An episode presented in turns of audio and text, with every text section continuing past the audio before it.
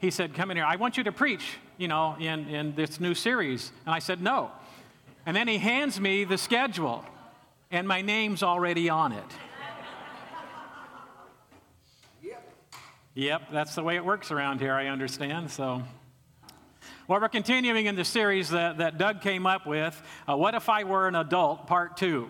And I thought that's a really interesting uh, title because the, the, this series out of Second Corinthians is involving immature Christians. And uh, there are some times that I probably need to, uh, you know, be more of an adult. But I tell you what, sometimes I get tired of adulting and, and just want to be a kid again. Um, but today I want us to look at Second Corinthians chapter 5, verses 11 through 21. And this encourages us to be courageous representatives for Jesus Christ. And the key verse is verse 20. And Paul refers to himself and those who are on his team as ambassadors for Christ. He writes, We are therefore Christ's ambassadors, as though God were making his appeal through us. We implore you on Christ's behalf, be reconciled to God. Now, the only other time the word ambassador is used in the New Testament is in Ephesians chapter 6, verse 20, where Paul refers to himself as an ambassador in chains. Now, an ambassador is an accredited diplomat sent by a country as its official representative to a foreign country. And the United States has ambassadors all over the world, and it's a very responsible position. The primary duties of ambassadors are to maintain diplomatic relations with the receiving state and promote foreign policy strategies through international organizations.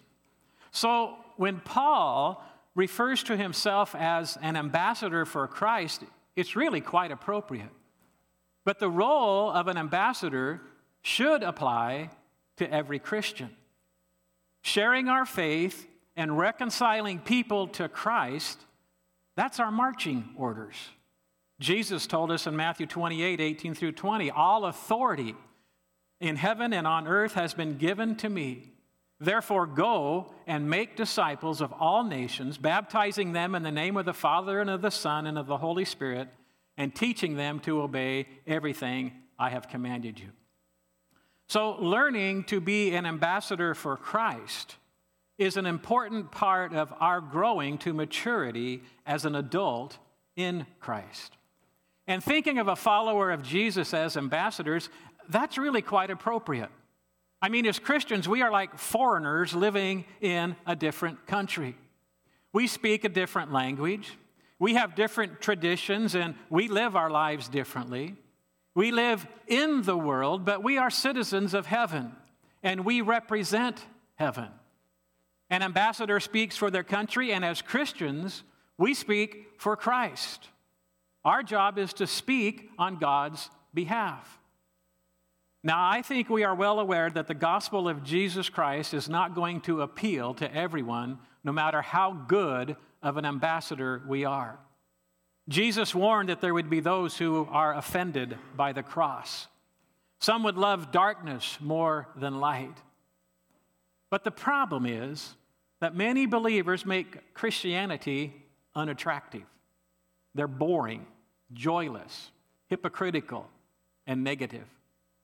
Mark Twain once joked that it was heaven for climate, but hell for company.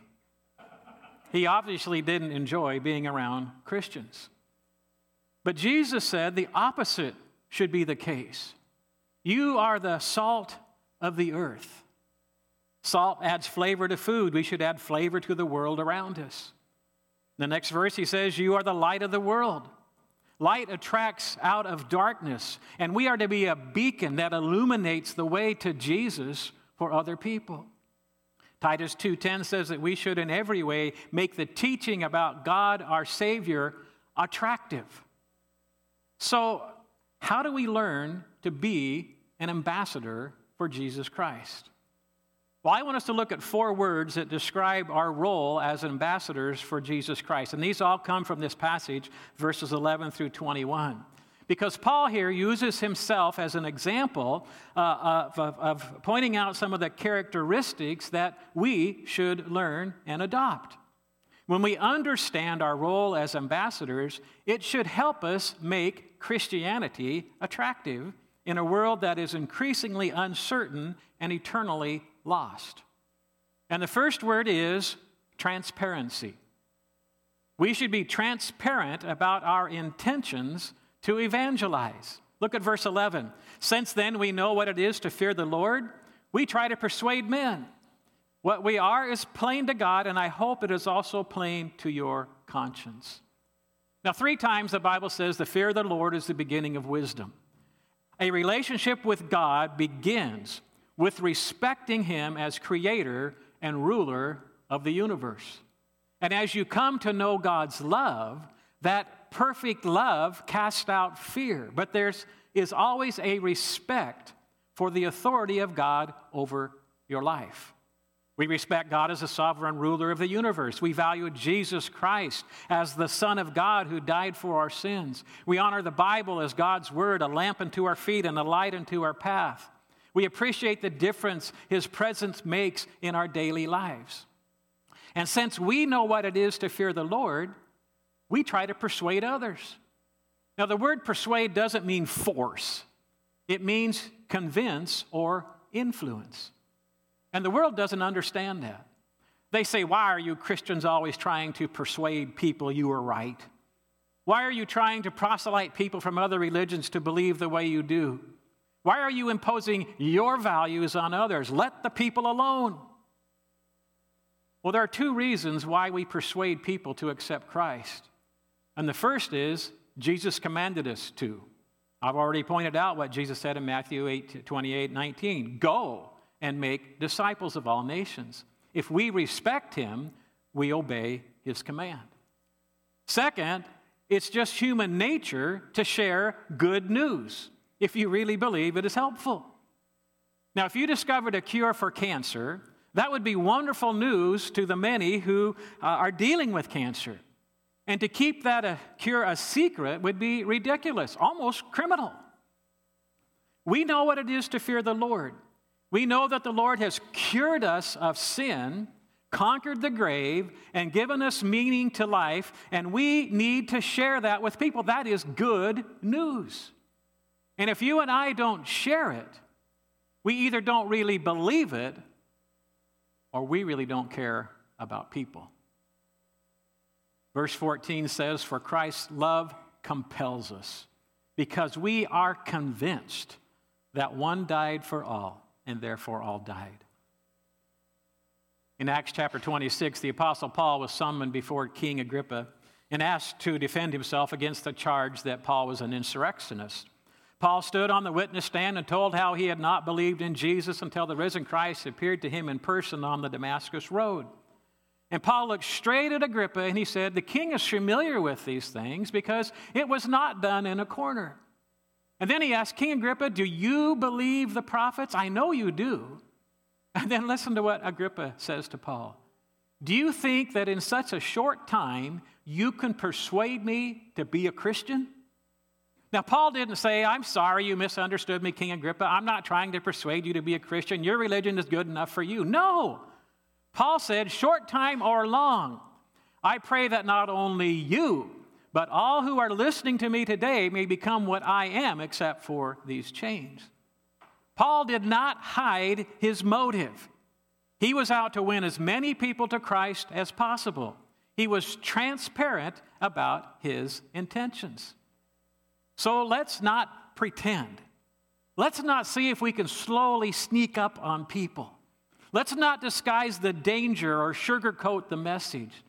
Let's be very bold and courageous. We are definitely trying to win people to Christ. In order to be Christ ambassadors, we need to be transparent, not just in our intentions, but more importantly, in our behavior. Paul pointed out to the Corinthians that what we are is plain to God and hopefully to you. Now, I like the way the message uh, paraphrases verse 12. We're not saying this just to make ourselves look good to you. We just thought it would make you feel good, even proud, that we're on your side and not just nice to your face as many people are. When we are transparent about our weakness, the world senses an authentic relationship with God. And that is a part of what learning to be an ambassador for Christ involves. Now, the second word that describes our role as an ambassador is the word intensity. To fulfill our role as an ambassador, we must be intense in our effort to represent the truth. Look at verses 13 and 14. If we are out of our mind, it is for the sake of God. If we are in our right mind, it is for you. For Christ's love compels us because we are convinced that one died for all, and therefore all died. The one characteristic that is consistently present in any motivator of people is intensity. Emerson observed every great and commanding movement in the annals of the world is the triumph of enthusiasm. Enthusiasm enables people to overcome obstacles. Enthusiasm is contagious, it inspires and motivates others. Enthusiasm doesn't necessarily mean loud and boisterous, but it does mean energetic, intense, focused, passionate. You don't have to be a rah, rah, rah type person, but people have to sense an intensity about you that inspires them. And that's the kind of intensity we need in seeking to make a difference in our society. You know, the word enthusiasm comes from two Greek words, en and theos, dwelling in God. You can't be in God and not be enthusiastic. You can't understand the gospel and not be intense. Jesus said in Revelation 3:16 that lukewarm Christians make him sick. The Bible says we're never to lose our zeal. Romans 12:11 says keep our spiritual fervor serving the Lord. Paul was so intense that Governor Festus said he'd lost his mind. Your great learning is driving you insane. And Paul says, I'm not insane, Festus. What I'm saying is true and reasonable. I like the message sometimes because I think the paraphrase really hits home to us here. But look at verses 13 and 14 of 2 Corinthians 5. If I acted crazy, I did it for God. If I acted over serious, I did it for you. Christ's love has moved me to such extremes. His love is, has the first and the last word in everything we do. I read about the CIA agents who shared warnings about the possibility of terrorist attacks prior to September 11th, 2001. And they were considered by some to be alarmist. But looking back after the attacks, we should realize those people were right. We should have listened to them. But maybe they should have been more intense. Intense Christians may appear to be out of their mind to the world. But if the message is true, then the Christian is the one in the right mind. We can't be cavalier about it. The love of Christ compels us to share the message with intensity, regardless of the reaction. Intensity should come automatically if we really believe our message is true. So let's say you go to a restaurant this afternoon after church, and as you walk back from the restroom, you glance into the kitchen and you see several people frantically trying to put out a fire that's obviously out of control. What are you going to do? Well, you would instantly get real serious and everyone would sense it. You would race to your family and begin to usher them out of the restaurant. You'd yell, Fire, get out immediately. And that would initially disturb and interrupt people. They wouldn't want to hear it. Now, if that were not true, you are obnoxious and could be arrested. But if true, you would be immoral not to warn people as quickly as possible. Now, I guarantee you, you wouldn't casually say, Hey, everybody, I, I got a really great idea. Let, let's pick up our plate and let's, let's take our food and go out and eat on the lawn. It's such a nice day outside. No. You would be so intense, you'd probably be able to convince the entire restaurant of the need to take action now. If there really is a danger of hell and a reward of heaven, then you and I have an obligation to warn and persuade with boldness and intensity. Now, the analogy of the fire doesn't hold true in two aspects, I'll be honest. First, there's probably more time to make a decision than just a few seconds when it comes to receiving Christ. There may be months, even years, before people face the judgment of God. And second, you're not the first person to warn them. In most cases, people have heard the warning and they have chosen to disregard it. They scoff at those who stand up and shout fire. The people who carry signs, repent or perish, or stand in the street corner and warn about hell, they aren't too effective in persuading people to come to Christ, but everyone has heard the message. We have to be more gentle, more tactful, more patient, more involved in people's lives. But they should still sense an intensity about us that is contagious. When was the last time you were so intense about winning someone to the Lord that you wept over their salvation? A friend, a family member, a coworker. Jesus did. He wept over Jerusalem's rebellious spirit. Paul did. He told the Ephesian elders, Remember that for three years I never stopped warning each of you day and night with tears. Paul uses the word implore in verse 20. Implore means to beg, petition. And in this context, it means to beg earnestly, to plead with somebody to do something. It involves intensity and urgency. Now, the third word from this passage is perceptivity.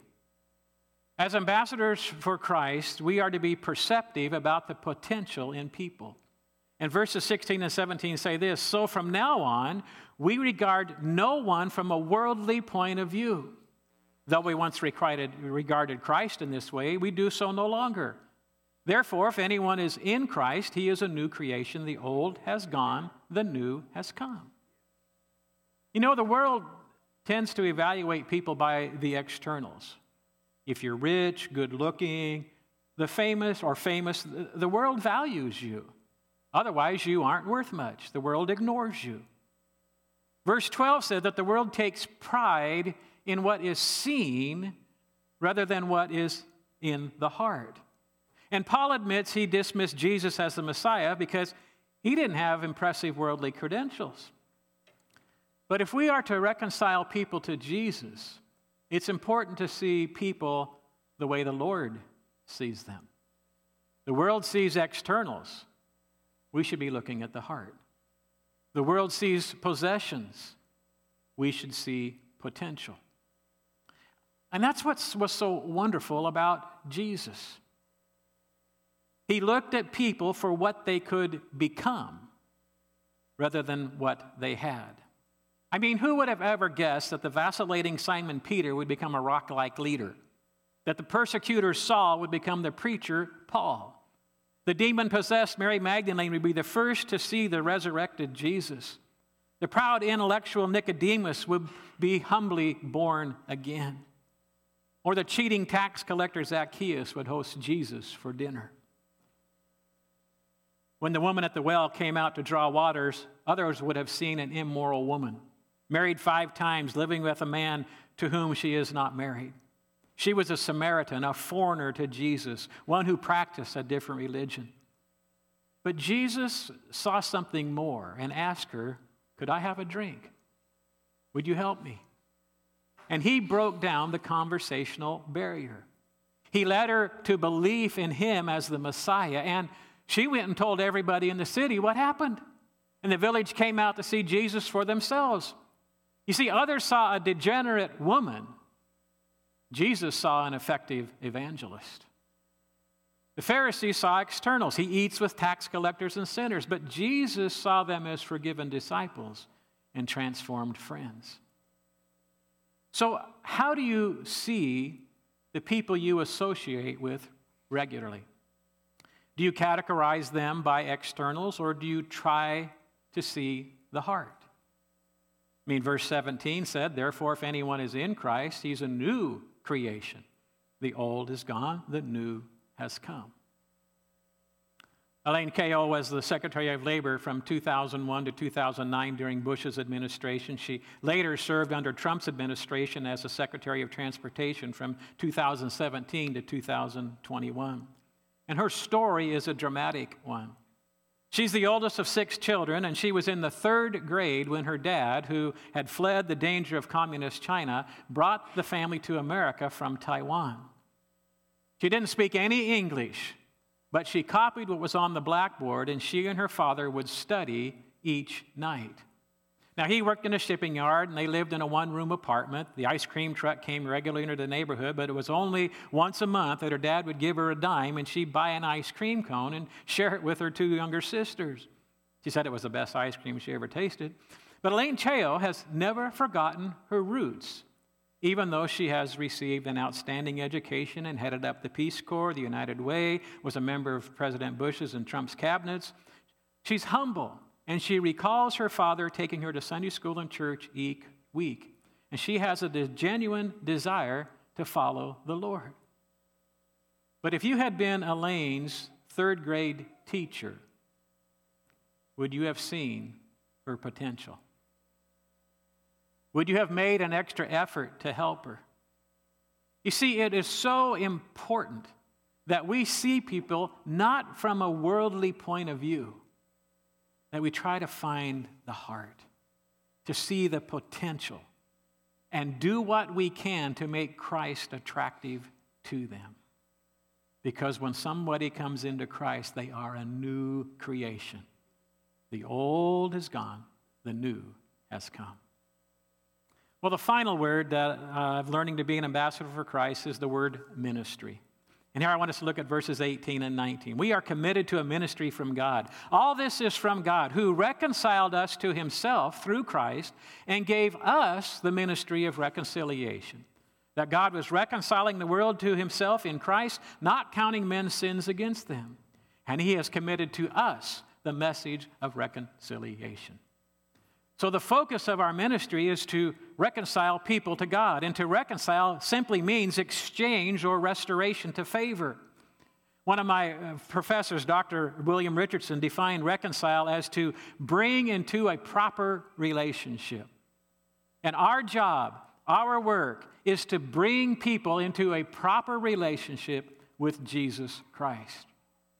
So let's say you have some close friends who are in deep financial trouble. they they know they've made some serious mistakes and are repentant, but they're $50,000 in debt. And the bill collectors are hounding them, and they're in the danger of having their car repossessed. Now let's imagine that a generous, wealthy man comes up to you and say, I know of your friend's plight, and, and I want to give them $100,000. 50,000 to pay their bills and 50,000 to put in their checking account to get them going for the future. Would you deliver the money to them for me? Well, you couldn't wait to go share the good news and deliver the money. Well, people are under a huge debt of sin. They can never pay enough to get out of it. And Satan is too eager to collect what's due him, namely death. But God has offered to pay the debt in full through the riches of Christ Jesus and his death on the cross so that we can have life. Not only will he pay the debt, but he credits his righteousness to our account. We become the righteousness of Christ. Verse 21 God made him who had no sin to be sin for us, so that in him we might become the righteousness of God. You see, it is our ministry to bring those who are at odds with God to peace and reconciliation with Him. What, what a great assignment! We are called to share that message. It's not an obligation, it's a privilege. It's a joyous ministry. God communicates His message through us. And that's why we, it's important that we communicate the gospel clearly and accurately. We are ambassadors, we're not negotiators. We represent the king of the universe while we live in a foreign country. And even though some may not receive his word, we must share it accurately not edit it to make it comfortable for everyone. And when we understand that ministry, we do everything we can to represent God favorably. And that's our role as ambassadors. And we won't influence people by political power or intimidating boycotts. Being a follower of Jesus Christ means that we are involved in a ministry of reconciling people to God. And our ministry means to care for one another, to give attention to one another, to serve one another. And a minister is one who, like Jesus, comes to serve and not be served. And when we live unselfishly, genuine, caring for other people, there is an undeniable attraction that is nearly irresistible. Martin and Gracia Burnham were missionaries in the Philippines when they were kidnapped by Muslim militants. During their attempted rescue, Martin was shot and killed in 2001. Gracia would later write a biography of their captivity entitled In the Presence of My Enemies. Martin had said a year before his death at a farewell meeting that I wasn't called to be a missionary. I wasn't called to the Philippines. I was called to follow Christ, and that's what I'm doing. Well, during the Cap Burnham's captivity, even though they were hungry, Martin and his wife Gracia shared their food with the younger members of the militant soldiers holding them captive, many of whom were only children with guns, because they were hungry too. You see, they did a lot of other things in this book described of how they helped them, but they considered them themselves ministers of reconciliation. They found ways to love those who held them captive. They were true ambassadors for Christ. Now, the Lord may not lead you to the Philippines, but He calls you to be His ambassador to the world and to be as contagious as possible. And that means transparency of intent and behavior, intensity and attitude, perceptivity about the positive potential in people, and a ministry of service and love. And this is so needed in our world, which is uncertain right now. So uncertain that the foundations are being shaken. We need the assurance and the hope that only Jesus Christ can bring. Because we are therefore Christ's ambassadors, as though God were making his appeal through us. Let's learn to grow into our role as an ambassador for Jesus Christ. Let's pray. Father, this is quite a calling. A little overwhelming to even think about it. But yet, the world needs it. And that's our assignment. So, Father, help us to step up into the role of learning to be an ambassador for you as we seek to reconcile people, to bring them into a proper relationship with you. Guide us this week as we look for those opportunities to share Christ, that neighbor, that coworker, that friend. That we might be able to walk through an open door and be instrumental in showing them Jesus Christ. And we pray these things in your Son's name. Amen. Need to remind you, we're going to tear down the sanctuary. Is that right, Doug? I guess there's a preschool thing going on here or whatever, something this week. Anyway, so if you want to help tear down tables, chairs, no, not if you want to help. You will help tear down the tables. No. I need to be more intense about that. Sorry.